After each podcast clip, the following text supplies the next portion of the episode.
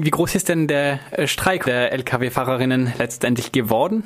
Also äh, flächendeckend. Das finden Aktionen von Nordostfrankreich äh, an der belgischen Grenze bis nach Bordeaux statt.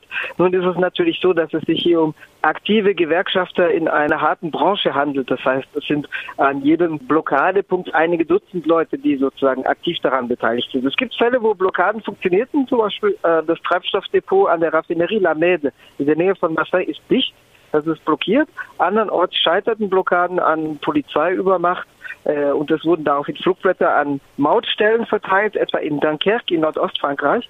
Das sind schon Tausende von Leuten, die, die sich daran beteiligen, aber örtlich, also sei es bei Flugblattaktionen, sei es bei äh, Langsamfahraktionen, was man als Operation Escargot, also Aktion Schnecke bezeichnet, äh, oder auch bei Blockaden, das sind jeweils einige Dutzend Aktivisten, die sich dann äh, entsprechend mit den Ordnungskräften herumschlagen müssen. Was ist die Absicht hinter diesem Streik? Geht es darum, die Wirtschaft lahmzulegen oder Ganz ist es genau. nur noch ein symbolischer Abwehrkampf gegen eine Reform, die eh schon in Kraft getreten ist?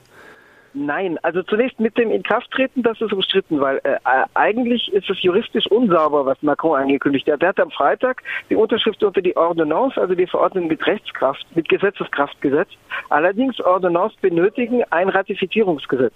Das heißt, das Parlament wird, was die Sachdebatte, die Aussprache zu den Bestimmungen betrifft, ausgeschaltet, aber es muss dennoch nochmal generell zustimmen und sagen, die Regierung hat den thematischen Rahmen, der abgesteckt wurde, eingehalten. Das heißt, juristisch ist es unsauber zu behaupten, sie werden bereits jetzt rechtsgültig. Nichtsdestotrotz generell äh, drohen Proteste äh, sozusagen daran auszuklingen, dass eben der Eindruck erweckt wird, dass alles schon gelaufen sei. In Wirklichkeit gibt es noch die Ratifizierungsdebatte im Parlament, die auf den 20. November und die darauffolgenden Tage angesetzt ist. Die äh, Gewerkschaftsdemonstrationen, die am 12. und 21. September stattfinden, waren eher nicht am Ausklingen, das wäre falsch, aber äh, waren von einer zurückgehenden Dynamik geprägt. Die Teilnehmerinnenzahl war am 21. September erheblich geringer als am 12. September. Am Samstag, den 23. September, hat nochmal der linkssozialdemokratische Präsidentschaftskandidat Jean-Luc Mélenchon auch nochmal einige 10.000 Menschen in Paris auf die Straße gebracht, was man in der Gesamtmobilisierung nochmal zahlenmäßig dazu addieren kann.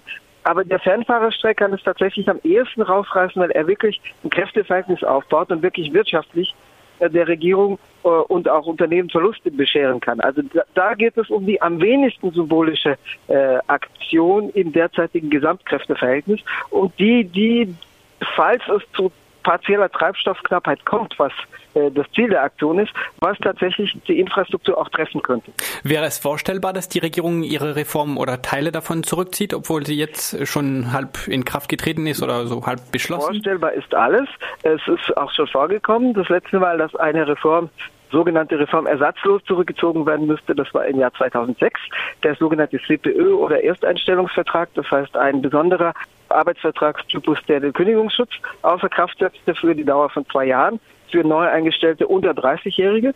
Äh, das Gesetz war am 31. März durch Präsident Jacques Chirac unterzeichnet worden und musste am 10. April zurückgezogen werden. Also an diesem Punkt in dem Gesetz, Gesetzespaket standen noch andere Sachen drin. Vorstellbar ist alles, aber wir haben es schon mit einer sehr stark zum Durchsetzen von Kapitalinteressen, von Unternehmerinteressen entschlossenen Regierung zu tun. Eine Regierung, die sich auch darin sonnt, dass sie vermeintlich den Wählerauftrag für ihre Reformen erhalten habe, auch wenn äh, man dazu wissen muss, dass das Parlament mit 57 Prozent Enthaltung und bei 10 Prozent ungültig Stimmen gewählt worden ist im Juni und dass äh, Präsident Macron nur gewählt worden ist, weil seine Gegenkandidatin Marine Le Pen hieß.